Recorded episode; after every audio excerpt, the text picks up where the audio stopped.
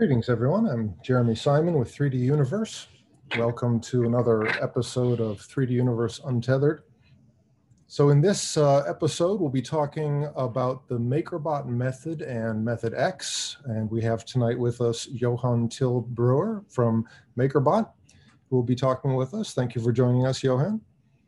Thank you for having me. Uh, I'm looking forward to it. And uh, as usual, we have our co-host, Jen Owen, Creative Director of 3D Universe, here with us. Welcome, Jen. Hi. So uh, before we get started, a couple of notes. Uh, some of you have seen the series before and kind of know how this works, but we've got an ongoing series here where we sit down and speak with folks in the industry and talk to them about various uh, you know aspects of 3D printing and digital fabrication. And um, these uh, sessions are recorded. They will go online as both a video as well as an audio podcast. Uh, you can visit our blog anytime at 3duniverse.org and click on the 3D Universe Untethered graphic in the upper left to get a list of recordings to past episodes and upcoming episodes that you can sign up for as well. So uh, check back there if you want to grab the recordings from today or if you want to see the other sessions that we have coming up. Um, now, as I mentioned today, we're going to be talking with uh, Johan Till Broer. I'm sorry if I'm not pronouncing that exactly right. no, it's right. So uh, Johan is uh, Vice President of Product Development for MakerBot, and he oversees global product strategy development, uh, go-to-market initiatives for MakerBot's 3D printing solutions. During his tenure at MakerBot, Johan has held uh, senior positions within public relations and product marketing, and was then tapped to lead the product team. He was instrumental in the launch of the company's core products, including the MakerBot Replicator Plus, the Method and Method X 3D printers. Johan has over 10 years of experience launching technology solutions, including 3D printers, navigation devices, infotainment systems, wearables, and more. So welcome to the session, Johan. Thank you. Yeah, thanks again for having me. Yeah, Absolutely. thanks for being here. Absolutely. Yeah. Um, so to get started, um, I was wondering, Johan, if you could share a little bit about your role at MakerBot. Sure. So, uh, you know, as you mentioned, I oversee the product team. So essentially, my team manages all of the products at MakerBot, starting with our 3D printers, you know, going to materials and software. And really, we uh, basically tie together everybody, right? Mm-hmm. Like we we go we manage the whole life cycle of the product from like the early concepting and road mapping to you know proof of concept, development, launch, uh, shipping, then mm-hmm. you know managing the product in the field, and eventually end of lifing a product. Uh, so yeah, it's uh, it's been very interesting. I, I've been at MakerBot for uh, five years now. Uh, you know, starting in public relations and marketing before going into the product team and uh, you know it's it's it's been a very interesting journey and you know we can we can talk a little bit more about it. I think anybody who has uh, watched MakerBot from the outside uh, uh, probably will realize kind of how much the company has changed in terms of the product offering that we have today in terms of the products uh, or the customer focus that we have. That has also changed quite dramatically. Um, yeah, so that's that's a little bit of background. That's awesome. Thank you. Um, before we get into the method and method X, can you tell us a little bit about the other key elements of the MakerBot product line, like the Replicator Plus, um, the Sketch Classroom Bundle, and the MakerBot Cloud Print? Sure. So at MakerBot today, we have two main customer segments uh, that we develop uh, solutions for. So we have the education segment and we have the professional segment. Mm-hmm. Uh, in in the prof- both of them are very different, right, in terms of the customers and what they actually need, and uh, the problems that we are trying to solve for them. Because at the end of the day, uh, we're not just making a 3D printer; we're trying to help someone to get the job done, right? And in education, that means we're helping teachers to use 3D printing as a learning tool uh, to really help teach uh, STEM, but also help you know teach skills that are very important in the 21st century. So you know design thinking, problem solving, and doing that in a very hands-on way. Uh, on the professional side, we're really offering a tool for prototyping that can accelerate product development and also uh, for the creation of uh, end use parts. You know, we have customers in manufacturing, you know, manufacturing engineers that are printing jigs and fixtures. We have small entrepreneurs that are printing um, uh, uh, small batch, small batches of end use parts, actually, like drones and other things. Um, so you know th- that's kind of kind of gives you a little bit of uh, a background on the two different markets. So before we kind of talk about the method X and the method to answer uh, your question, we do have you know the Replicator Plus and the Sketch offering, and those two really serve the education market. And as I mentioned uh, before, in education markets, really uh, uh, uh, the printer itself is important, but what's even more important is how we empower teachers to use the 3D printer as a learning tool. And we have developed a whole ecosystem around the printer to do just that. So we have you know hundreds of less lesson plans that teachers have access to so that when you know they get the printer they they know kind of how to teach it and we, even on thingiverse we have a whole community of teachers where you can search you know by uh, by the topic, like let's say you're an art teacher or a history teacher, you can find the right lesson plans that you need uh, uh, to teach so you don't have to start from scratch and develop everything yourself. Uh, in addition to that, we also offer uh, MakerBot certification. And that is something that is, I think is really cool and really uh, good for educators when they get started because we teach the teacher how to use the printer. we teach the teachers in, so basically it's like a class, right, that you sign up for. And it's an interactive course that you can complete. And there are different modules. So you can learn how to operate the printer. You can learn how to design uh, for 3D printing. You can learn how to create curriculum that you can then share with the community. Uh, and we have the same thing also for the students so that they can go through that. And it's a very structured way of teaching the teacher and, te- and giving the students also a way to learn the technology and learn uh, design thinking.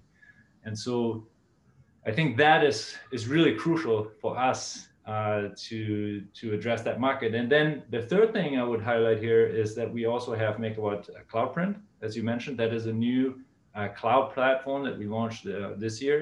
And uh, what it does is it allows you to, in the education market, it allows the teacher to manage the 3D printers in the classroom with the submissions because oftentimes uh, the students, you know, want to submit prints and the teacher wants to kind of review them. So we give them a mechanism to send out an email to all the students. They can upload the file and then the teacher can review the files and send them to the printer. So it's a platform that allows uh, you to manage print submissions and printers, to monitor uh, the prints as they're going on, and to prepare files. And what I just described is for obviously for the education market, but uh, this platform also is very, very useful for the pro market, of course, and, and mm-hmm. especially during uh, these times where a lot of people are working from home. They may not be, you know, right next to their printer. So with CloudPrint, they can remotely manage that. And let's say, you know, you have like five engineers on your team. These engineers can remotely submit uh, their prints to different printers, queue queue up the files, and then whoever is managing the printer can go through all of those different prints. Right. That's Yeah. awesome. That is, it- it's, and I agree, it's, it's really all about the content. I'm, I'm glad that you guys provide the lessons and the training materials. It's, it's so important as opposed to just giving somebody a box and saying, here you go, you know, it's, uh, Right. They're going to get a lot more value out of, out of the solution that way. So um, before we get into the method and the method X, which we'll be focusing on today, let's, let's go back to something that you kind of mentioned or alluded to in your opening remarks, Johan, where, you know, some, some years back, you know, Ultimaker went through a period where, you know, people, some people sort of had a bad experience, especially with that replicator fifth gen when the, when the smart extruders were first introduced. Um, there were some issues with that, and um, it, it, it kind of you know soured some some people on the on the MakerBots a bit. And I wonder if you could just talk a little bit about what's changed in recent years, what maybe were some of the takeaways from that period, how have things changed now with respect to the way MakerBot does their products and their support um, compared to maybe a few years back. Yeah, so this is something that I uh, kind of alluded to in the beginning. I think that over the last couple years, like even the five years that I have been at the company, I have witnessed a very, uh, uh, I think, uh, um, a, a very much a transformation of the company in terms of how we approach product. Also, a, a stronger focus on the product, right?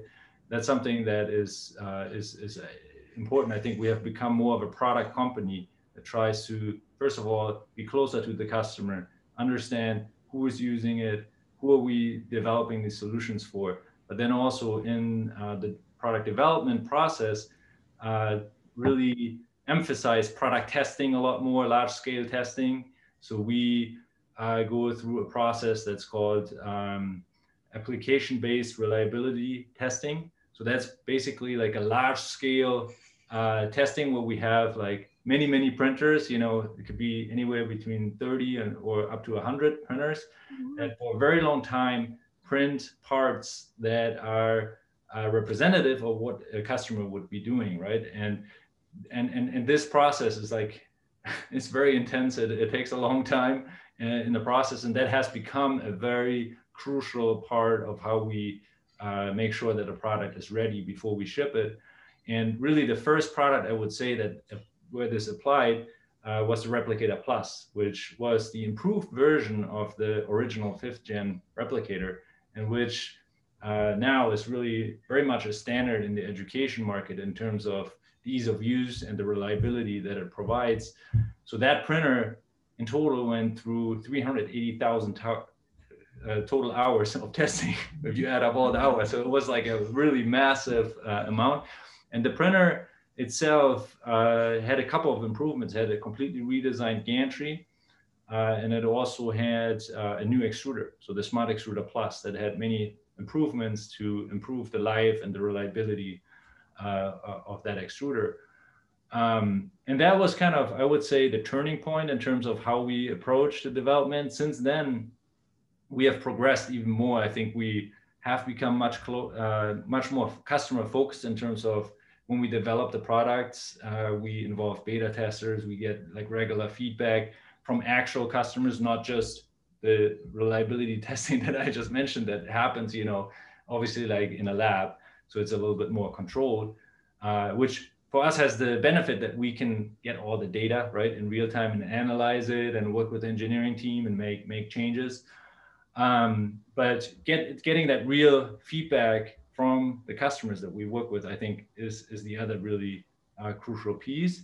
And and and then I would say also we have like uh, over the last couple of years started working much more closely with Stratasys, and that's very very I think uh, evident in the uh, method 3D printers where. Uh, you know, very early on in terms of the design, our team has collaborated with the engineering team at Stratasys to tap into you know the 30 years of experience in FDM printing that they have. And today, when you look at the design, you have with the method uh, platform really a uh, something that bridges the gap between the desktop space and the industrial space. And even if you just look at the extruder design and compare that with some of the extruders from Stratasys, there are a lot of similarities uh, that you can see. So it really, you know, I would say that it, it, the kind of rigor we put into testing the products, working with the customers, and then also collaborating with Stratasys, I think that combination uh, really is, is something that is very powerful and, and, and you know, has changed the way we do things. Okay. Yeah, thank you. Thank you. Um, let's see. Can you tell us uh, about the Method and the Method X and what makes these printers unique compared to the other desktop printers that are out there? Sure. So that's probably one of my favorite topics to talk about. uh, so you know, when you when you look at like desktop 3D printers in general, including MakerBots, all of the other printers, basically they all uh, use an architecture that dates back all the way to the RepRap project. So the architecture is very similar. Uh, you know, you have a heated build plate in terms of like the, uh, the, how the frame is designed. Everything, you know, kind of has improved dramatically, no doubt about that. Uh, mm-hmm. a lot of incremental improvements have been made. But uh, when we look at the method printer, it's very different because we basically said scratch all of that. We're going to start from scratch. you know, we're going to start with a blank slate you know, talk to Stratasys, understand what they're doing, and try to see how can we make a printer that basically is uh, provides dimensional accuracy, repeatable results, uh, but do that at a price point that's uh, accessible for engineers, individual engineers that are you know going out there and want, wanting to buy uh, maybe their first 3D printer for their organization. Uh, and so uh, when you look at that printer, really it starts with, I, I would say the feature that stands out the most obviously is the heated chamber. You know, all of the desktop 3D printers have a heated build plate. So you're controlling basically the temperature of the very first layer. But as you move up in the Z, you know, you, you have no control over the temperature. And that is a problem when you are printing plastics because plastics, uh, they want to contract and they want, they need a certain temperature and they need to cool down uh, slowly or otherwise they will, you know, crack, they will deform. And that is like, I would say, more true for the engineering materials and for the higher temp materials like ABS, polycarbonates. Uh, you know, if you're printing PLA, you know, your heated build plate is going to be fine. Um, but if you get into the real engineering materials, you really need the heated chamber to make sure that the parts cool down gradually, they can relax, and you get uh, a, a, part that has dimensional accuracy. Uh, and you know there, there are many other features in the printer. I would say like we have a very stiff frame, so that avoids that uh, as you know the printer is moving around, that you get uh, uh, too much uh, kind of movement in the frame, which can affect also you know how accurate your part is. Uh, the extruder itself also is very different, has a very, very long thermal core. So we can heat up a lot more plastic at once. And that means that we can print much faster. And, uh, you, know, and, and, and also the, the filament, the way that we store the filament, I think that's a, it's a, another crucial thing uh, that we do. We have dry sealed filament bays. So I think the more you learn about high performance materials, uh, especially like nylons, uh, you know, they, they do tend to absorb moisture. So you really need to make sure that you control uh, uh the moisture uptake. Mm -hmm. These are just, you know, some, some of the examples uh, of how these printers are different. And I think I want to touch again on the dimensional accuracy because that's something uh, that in, when you make a 3D printer for the engineering market, that is something that's very important because when you design parts of it as an engineer, most of the time you're dealing with some kind of a um, assembly, right? Like you have different parts that need to fit together. So the part that you print needs to match the dimensions that you put into your CAD file. And I think with desktop printers, engineers have, you know, some engineers have found ways ways around it. Like they do multiple iterations, they try to change some dimensions and somehow get to a part. But uh, that is a time consuming process, right? So the idea of a 3D printer is that you speed up your development process. So you want to make sure that you print the part and it, and, and, and it fits. And so that's why the heated chamber is, is so important because we can, you know, guarantee dimensional accuracy of the printed part. And that is something that's very different from, let's say, layer height, which just means uh, it just defines like how thick is the layer that you're printing. And so that, that can be something that is like, uh, it is beneficial in terms of uh, aesthetic print quality. Let's say you, you're printing something at an angle. If you have a very high layer height, you get these little steps, right? That's something that's important, but it doesn't say anything about how well do the uh, dimensions of the printed part pitch uh, match your original dimensions. That's something where the heated chamber really uh, comes in as a benefit. That's really awesome. Thank you for sharing all of that. Um, can you explain uh, the difference between the method and the method X? Sure. So uh, both are built on the same platform. Both, you know, use the same extruders. Everything is the same. The the big difference is really the chamber temperature. So the method goes up to 60 C, and the method X goes all the way up to 110 C. So really that defines the materials that you can print with. Um, so, you know, the method X prints more of the higher temp engineering materials. So if you want to print ABS, ASA, PC ABS, polycarbonates, those all print on the method X. The method can print PL, more of the basic materials, PLA, PETG, Um, you know, it can also print nylon carbon fiber, uh, which which I think is a is a big upgrade for that printer. Um, but yeah, it really depends on on on what you're looking for in terms of the materials. Thank you. I, have a question going back to what you were just talking about in terms of uh, dimensional accuracy and you know something that I, I, think there's some confusion over in the industry is when people are shopping for 3d printers a lot of the printer manufacturers like to talk about uh, you know resolution uh, minimum layer heights um, uh, positioning precision you know how accurately can they position the print head and they'll they'll give terms of you know so many microns and things like that but I, I thought MakerBot was a little unique in this regard is that in that you guys seem to focus on dimensional accuracy of the final part. Uh, as opposed to focusing on you know aspects of the printer head movement or or whatever else you're looking at the end result which I, I think is kind of like what you were describing that's what ultimately matters to an engineer trying to fit parts together so it, it, would you agree that that MakerBot is a little bit different in how you how they talk about dimensional accuracy in in relation to the method series? Yeah, so we we do see that as a core feature of, of the method, right? Is the dimensional accuracy of the printed part. And I think uh, you know, as you mentioned, the layer height is it's sort of a little bit misleading because people think, oh yeah, you know, it's 100 microns, so you know, my part is going to be within 100 microns. of accuracy, which is not true. It's just really just how thick is your layer. It doesn't say anything like your part could be cracking, it could be warping, it could right. be completely off in, the, in, in terms of the dimensions, right? And not fit together at all.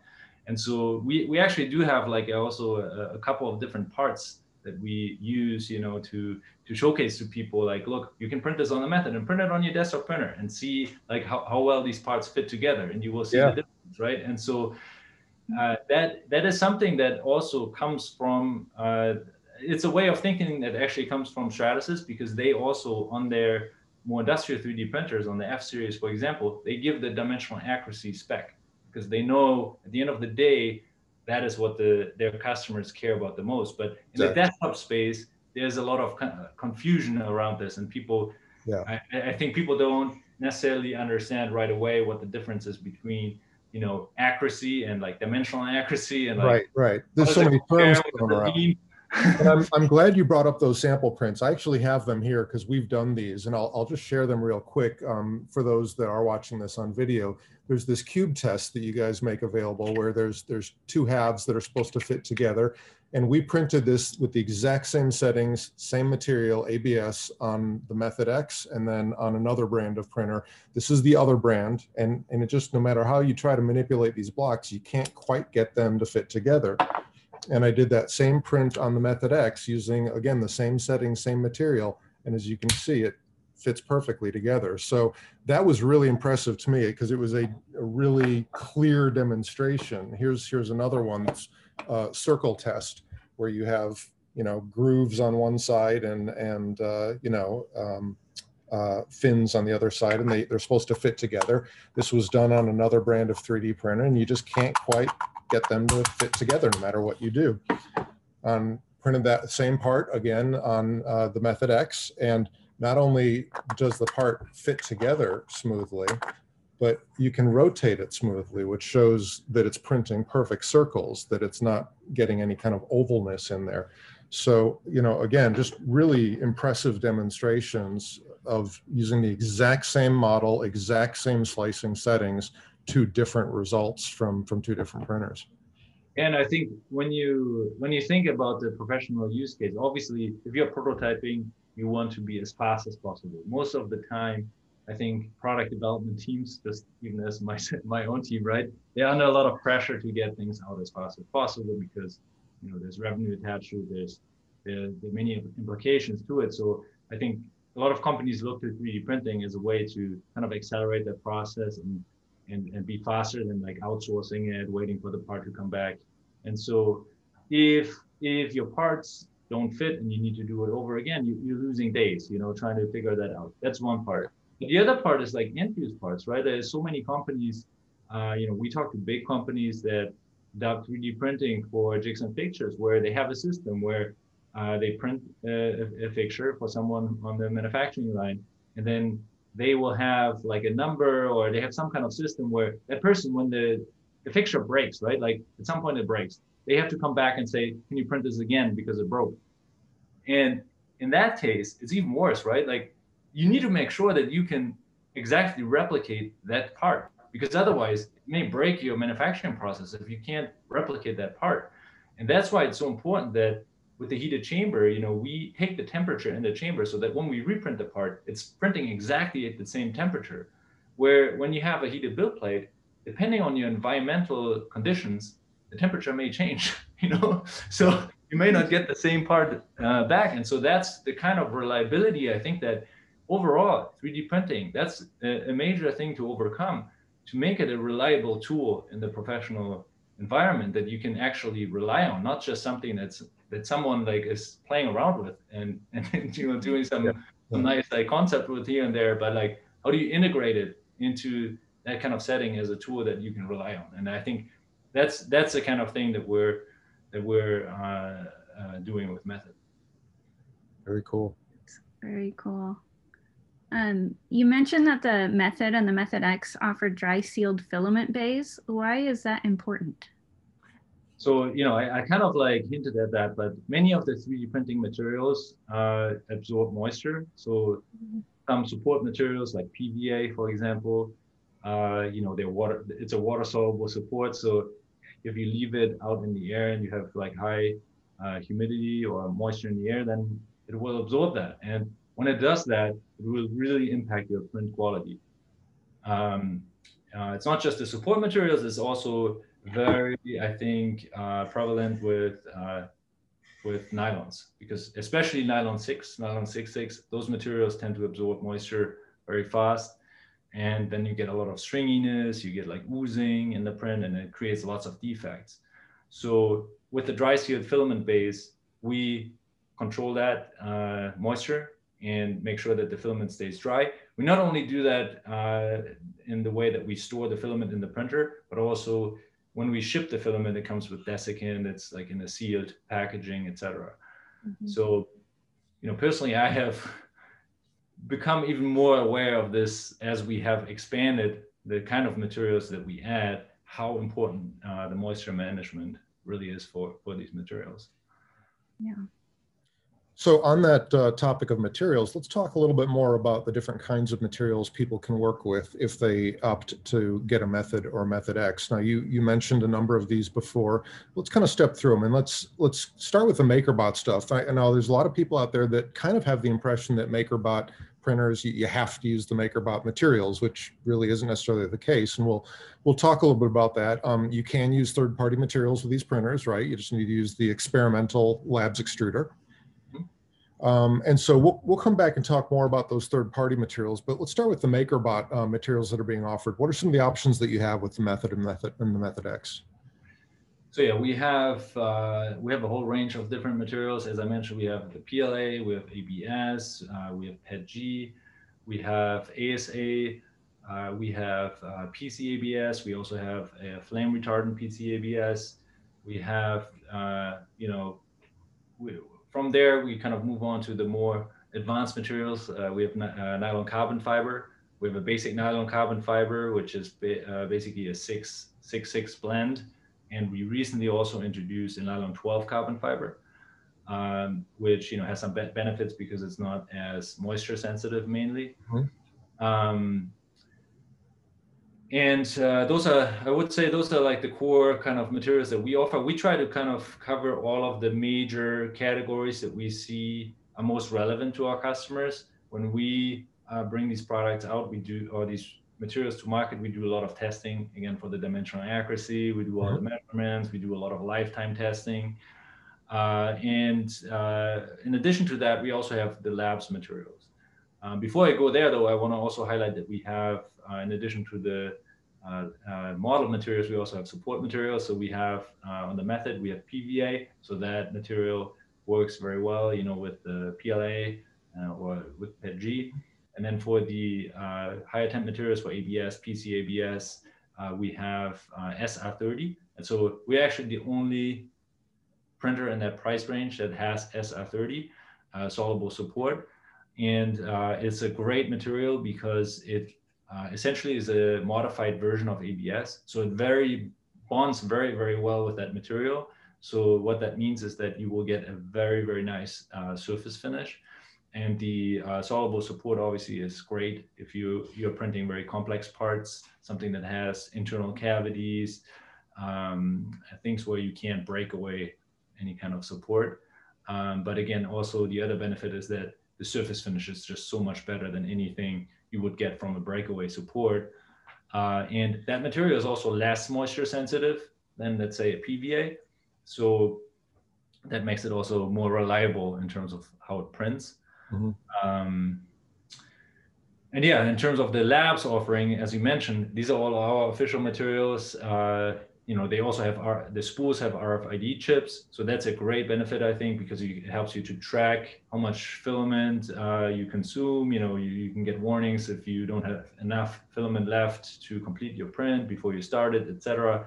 So many many benefits to that. But we didn't we we know that the kind of people that buy these printers, uh, oftentimes these are engineers that uh, are passionate about 3D printing. They kind of want to change something in their organization. They want to like, they, they kind of work hard to change the mindset in their organization to think more 3D. And oftentimes, you know, they, they face like an uphill battle to convince their superiors to kind of buy into it and ah, what is this toy? You know, can it really deliver? Mm-hmm. and and so for that reason, we do want them to or enable them to print with more materials. You know, and um, experiment and try out new things. Um, and that's why we came out with the uh, Labs extruder, which is an experimental extruder that basically unlocks your printer. You can side load the materials uh, through the aux, aux port. We have also a printable side mount that you can print out and then put on the side of the printer, and you can put the spool on there and feed it into the aux port,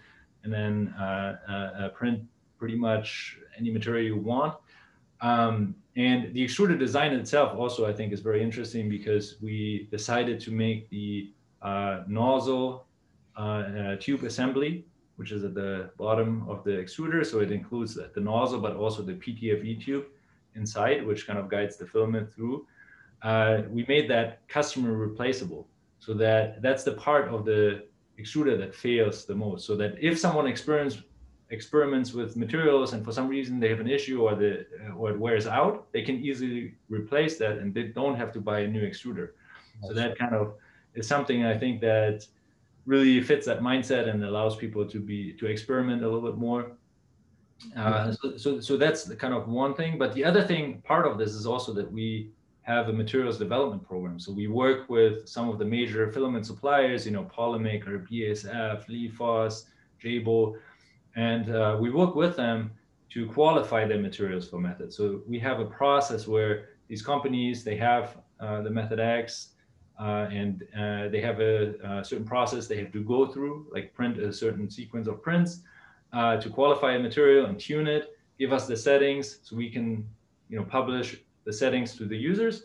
And so that way we can give users more confidence in printing the material because we the, the material supplier already pre, uh, tuned this material uh, and uh, the user doesn't have to start from scratch, right? So, so that way we're able to very rapidly expand the number of materials that can print on the machine. And, uh, you know, in some instances, you know, very significantly, I think, because Polymaker, for example, qualified three of their polycarbonate materials. And polycarbonate is very even more difficult to print than ABS because it warps and contracts even more. And they had very good success on the Method X printing these polycarbonate materials. They were, very impressed, uh, and you know it, it's it's a great way for us to offer materials that you can't necessarily print uh, on a desktop printer, or you can't print them very well. Right. Um, so quite a lot of material choice, and and that's what I love about 3D printing. You make an investment in a 3D printer, and you know all these new materials keep coming to the market, and you keep getting these new possibilities, you know, over time. And uh, certainly, there's so many materials that would benefit from the active heated chamber on the Method series. Um, so many uh, advanced engineering materials that are being introduced on the market that might be a little bit trickier in terms of build plate adhesion or warping tendencies, things like that, where having that even heating throughout would really be welcome. So that's that's great that you have. Yeah, that. I, I even like see it. I see like really our printer as a platform. You know, you can almost. I like to compare to smartphones where you have app developers. You know that are like the, your smartphone is nothing without the apps, right? like the people developing it. And really, when you look at the filament space, these companies are almost they are developers because they're coming up with new and innovative uh, materials. Like sometimes they take something that's used for injection molding and just make it available uh, for printing. Sometimes they come up with you know new formulations and, and new blends that yeah. uh, that do something very new and, and, and interesting. So uh, you know, we, I see it as that. We provide like the platform. We work with all these different material material developers, where you know material companies provide these materials to enable new use cases on the printer. Uh, the polycarbonate is one. The other great example is the uh, SEBS uh, 95A, which is a flexible material. So we didn't have a flexible material uh, previously on the platform. Uh, Jabil has this really great material. It has many benefits. Um, it's almost like a rubber, but it, it also is less moisture sensitive than, let's say, a TPU, which is where you have like a lot of issues with the moisture uptake. So this material doesn't have that issue. It prints really well, works with PVA. You can also print very complex, uh, flexible parts. Uh, so, you know, we have been able to really expand what people can do with the machine. Nice. Nice. Yeah. Now you you mentioned a lot of different material options there, but one of the ones you mentioned was nylon carbon fiber, um, and I wonder if we could talk about that for a moment because these these composite materials become really popular, um, and so method uh, the method has the um, the uh, Model One C extruder, right, for composite materials that has a hardened uh, nozzle, correct? Correct. So this year we so when I said method is a platform, basically, you know, the other nice thing is that we continue to invest in different uh, accessories that you can buy for the printer. So someone who bought a Method or Method X, you know, last year, maybe they bought it for ABS. This year we introduced a composite extruder. They can just buy that extruder. Now they can print nylon carbon fiber, which is like a very significant uh, change in terms of like what they are able to do. And so this extruder itself, it, it's optimized for composites. So we ran a lot of lifetime testing and we saw because the materials are very abrasive you know they wear down the gears they wear down the filament switch inside the extruder so we added hardened components uh, inside that printer and the reason why these composites are so popular is because they offer much better mechanical properties than ABS or any most of the standard uh, polymers. So if you compare it to the nylon carbon fiber that we have, if you compare it to an ABS, has more than twice the strength, tensile strength, has like about three times, you know, uh, the modulus, or the stiffness is much, much higher, has like 100 C higher heat resistance. So you can imagine the kind of things you can do with this material. Uh, it really expands uh, uh the applications and specifically in manufacturing. When you think about applications on the manufacturing floor, you know, different fixtures that, or work holdings that hold like a uh, something in place, like in the CNC machine, for example, where you know your CNC head comes down and applies a lot of force. You need really a strong part, or like you know end effectors like grippers that have to hold something. Sometimes they have to be very strong. So th- these are the kind of applications where nylon carbon fiber uh, provides huge benefits. And um, the one thing that I thought was also very interesting uh, in this whole process is that the nylon carbon fiber works with SR30. so you can print very complex parts where, you know, we also have breakaway support, which, which is great. And for nylon carbon fiber, it actually works pretty well because the material is very stiff. So the supports, you know, when the material is more ductile, like an ABS, the, the breakaway doesn't work as well. Right. But for a stiff material works well. But still, you know, if, if you if you have something really complex or if you want a really smooth finish, the SR30 really is, is a key advantage. Um, and yeah, even even like in the nylon carbon fiber or composite area, we're expanding pretty rapidly. Uh, just earlier this year, we announced the nylon carbon fiber. As I mentioned, is a nylon 666. The main advantage there is it has very high heat resistance, also has uh, very, very high uh, tensile strength. The downside is that it absorbs moisture much more quickly. So uh, we also introduced a nylon 12 carbon fiber uh, recently, and that material while it has a little bit less strength, a little bit less heat resistance, it doesn't absorb uh, moisture as fast. So I would say that or recommend to most users, unless they need like they have a super high heat application or they need that extra tensile strength, I would recommend the nylon 12 carbon fiber because it's it's much easier to work with and and, and prints really really nicely. Got it. That's awesome. Um, what are the different kinds of extruders available for the Method and the Method X, and um, you know, which materials are they intended for? Yeah, so we have uh, uh, uh, we have uh, the one one A extruder for uh, you know it's basically more of the basic materials, you know your PLA, your tough, your PETG. Then we have the extruder for you know ABS, ASA, PC ABS. Uh, and then, as mentioned before, we have the composite extruder that we just introduced. And then in addition to that, we have the labs extruder. And uh, one interesting thing also is that we really take, like our strategy is really to make very quick improvements, as I mentioned, to this platform. So even uh, very recently, we also upgraded the labs extruder to incorporate some of those uh, changes that the uh, composite extruder has. So it's mm-hmm. called the uh, Labs Gen 2 extruder. So basically it's the next version of the Labs extruder. And that also has the hardened gears and the hardened filament switch. So now you can, uh, you, you can get longer lifetime when you're printing composite materials, which we, you know, we will add more, more of those on the lab side with some of our partners. Thank you. So you mentioned that the Method X can print using this SR30 support material for the higher temperature materials like ABS and ASA, that kind of thing.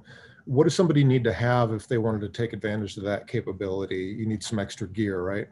Right. So there's a, uh, a wash tank that we recommend that you can buy.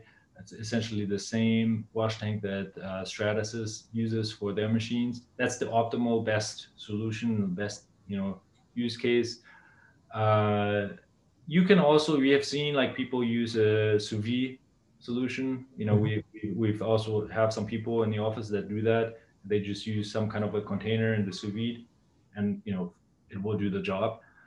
Um, but yeah, essentially you need that. So basically you need heat, uh, you need agitation, and then you also uh, need EcoWorks, which is a solution, it's little tablets that you put in the water and they dissolve uh, uh, the support material. So I would say, uh, you know, for sure that is a little bit of an extra step that's uh, that's necessary. Uh, but uh, you know, in turn, you get really the better surface finish and the um, the more complex parts. If you know someone doesn't want to really invest upfront into something like that, mm-hmm. as I mentioned, we have breakaway. So we have breakaway support also for ABS but I would recommend to start with the breakaway and the nylon carbon fiber because on that material, as I mentioned before, because it's so stiff, the breakaway actually works uh, quite well. So that's that's that's I think a way for customers to get started and then see if they uh, from there want to upgrade and invest either you know in a sous vide or into uh, a wash tank. That's awesome. Um, does MakerBot plan to continue expanding the materials offered for the Method and Method X? Yeah, so when we first launched Method, we had three materials. And mm-hmm. today, when you go to a website, we have 20. So we have a pretty rapid uh, expansion. And yeah, we continue to, we plan to continue to do that. We actually are seeing like a lot of interest from uh, our partners in qualifying materials. Uh, and yeah, you can expect uh, a lot more to come uh, you know, there's some more this year that are coming, and there's there's more next year coming. Um, a lot of uh, very specialized uh, engineering materials, uh, higher temp materials. Uh, so yeah, there's there's a lot more to come. That's great. Um, how do you see uh, companies and and businesses using the Method and Method X printers? Yeah, so I, I think like uh, functional prototyping is one area that is uh, is obviously uh, really big. You know, people, uh, especially people that uh, design parts that have to be injection molded in ABS, they they really want to 3D print the part in ABS to get to similar properties. And that's something that I didn't mention before. In addition to the dimensional accuracy that the heated chamber provides, it also provides you better uh, layer adhesion uh, because uh, when you can imagine um, with the heated chamber, as you extrude, you know, your filament, uh, because we have we control the temperature, the previous layer stays hot longer. So as you extrude on top of that layer, both of the layers bond much better than when the previous layer cools down, right? So that's uh, just uh, you know how, how, plastics work. So you get stronger parts.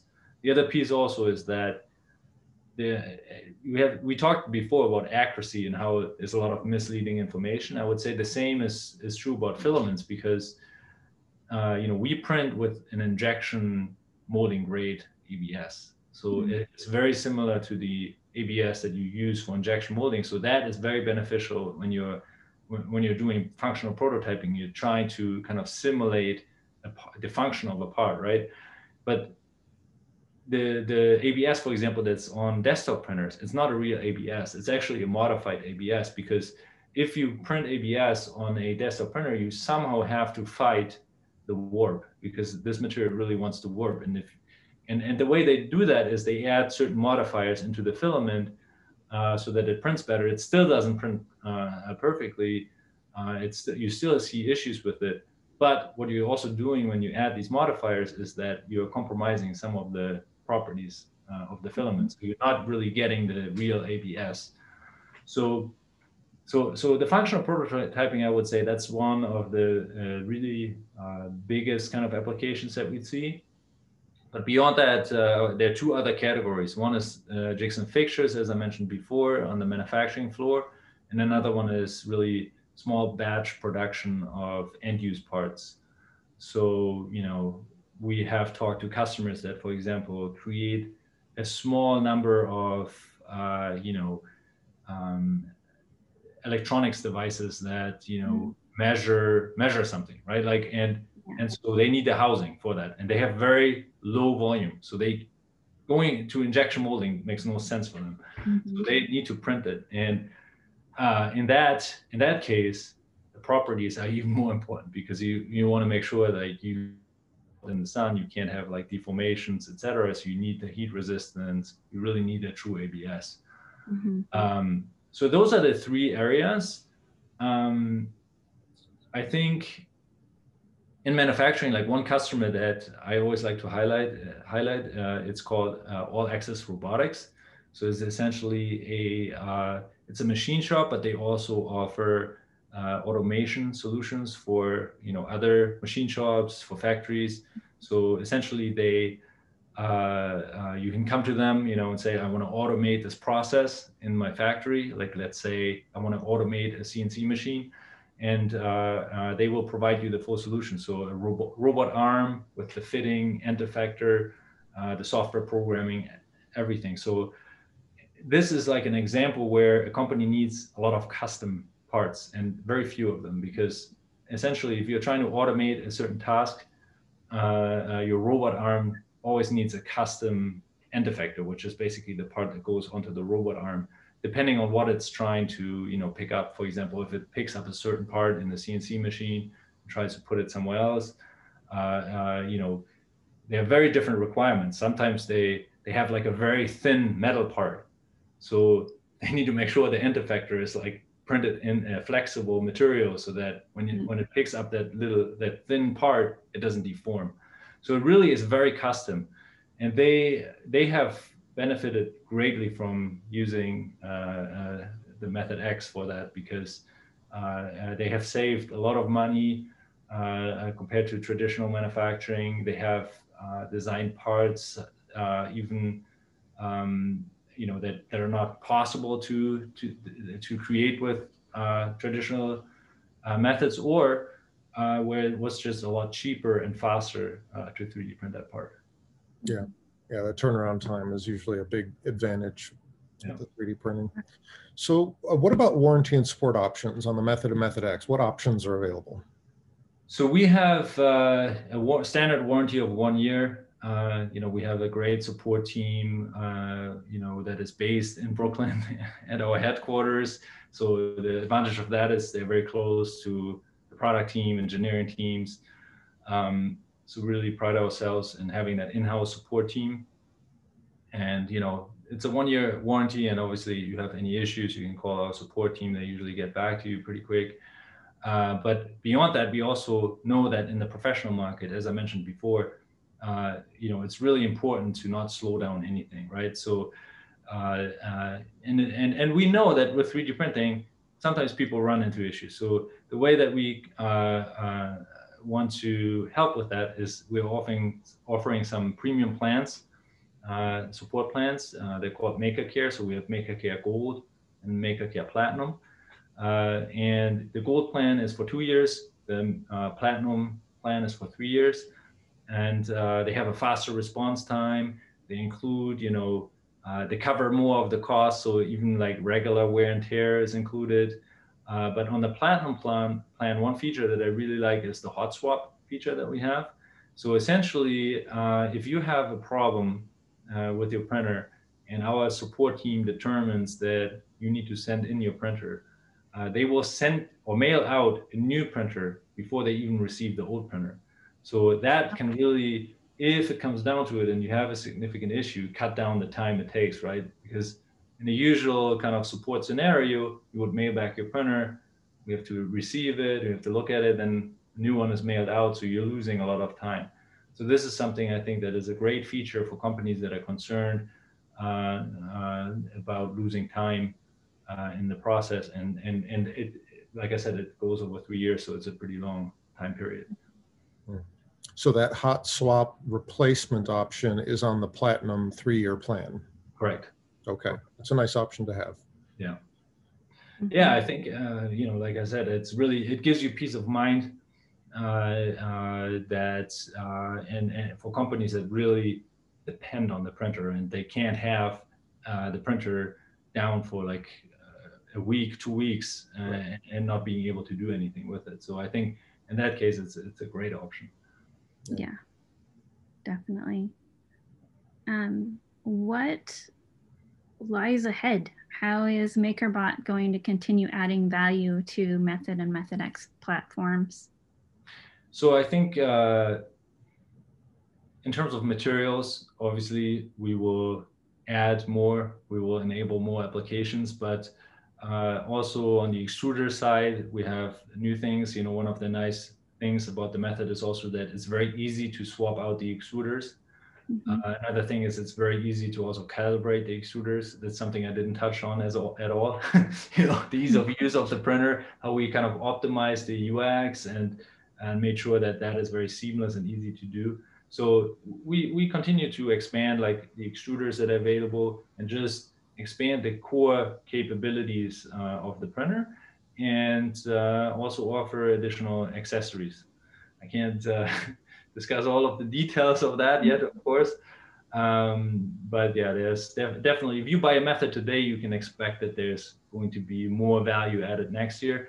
And the same is true on the software side. So uh, as I mentioned in the beginning, you know, the CloudPrint software solution just launched uh, this year, and we have a roadmap for new features that we're going to add to that, uh, both on the print preparation side, but and on the print uh, management side. Mm-hmm. Um, so yeah, there's uh, a lot more to come. Excellent.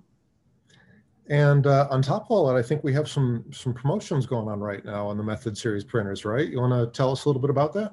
Yeah, so we have a very nice promotion, uh, 30 percent off on the Method or the Method X, and also 30% off uh, any additional materials that you add to that. And then we also have a special Black Friday deal where uh, you, on top of that, get a free Gen 2 Labs extruder uh, mm-hmm. added to that offer. So that is valid until November 30th. So if you if you buy before uh, November 30th, that's I would say an excellent package. Getting that extruder for free, um, because one one nice uh, tip also for people that are watching: if you buy the machine, if you use the Gen 2 uh, Labs extruder, you can also use that extruder to print all of your MakerBot materials as well. So basically that becomes almost a super extruder. You can use you, you can use it for the open materials. You can use it for the MakerBot materials.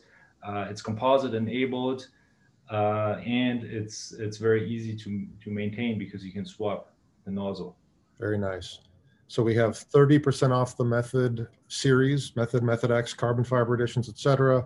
Uh, those prices, by the way, are, are uh, on our site on shop3duniverse.com. The other two uh, promotions that uh, Johan mentioned, the 30% off any additional materials and the free Gen 2 Labs extruder, just email us uh, orders at 3duniverse.org. We can get a custom quote together for you for those if, if anyone listening is interested. So thanks for sharing uh, those details. That's those are those are really Sure. nice promotions. Well, this has been very informative. Thank you so much for joining us, Johan. I know I've learned a lot. Yeah. Thank you. no, thank you very much for having me, and uh, you know, have a good holiday. Yes, you too. And, uh, And uh, for those watching, again, thank you for joining us. And please check out our blog, 3duniverse.org. Click on the 3D Universe Untethered graphic in the upper left. That'll take you to the page with the recordings and other upcoming episodes. So I hope to see you again for future sessions. Thanks, everyone. Have a great Thank you. you. Bye-bye. Bye.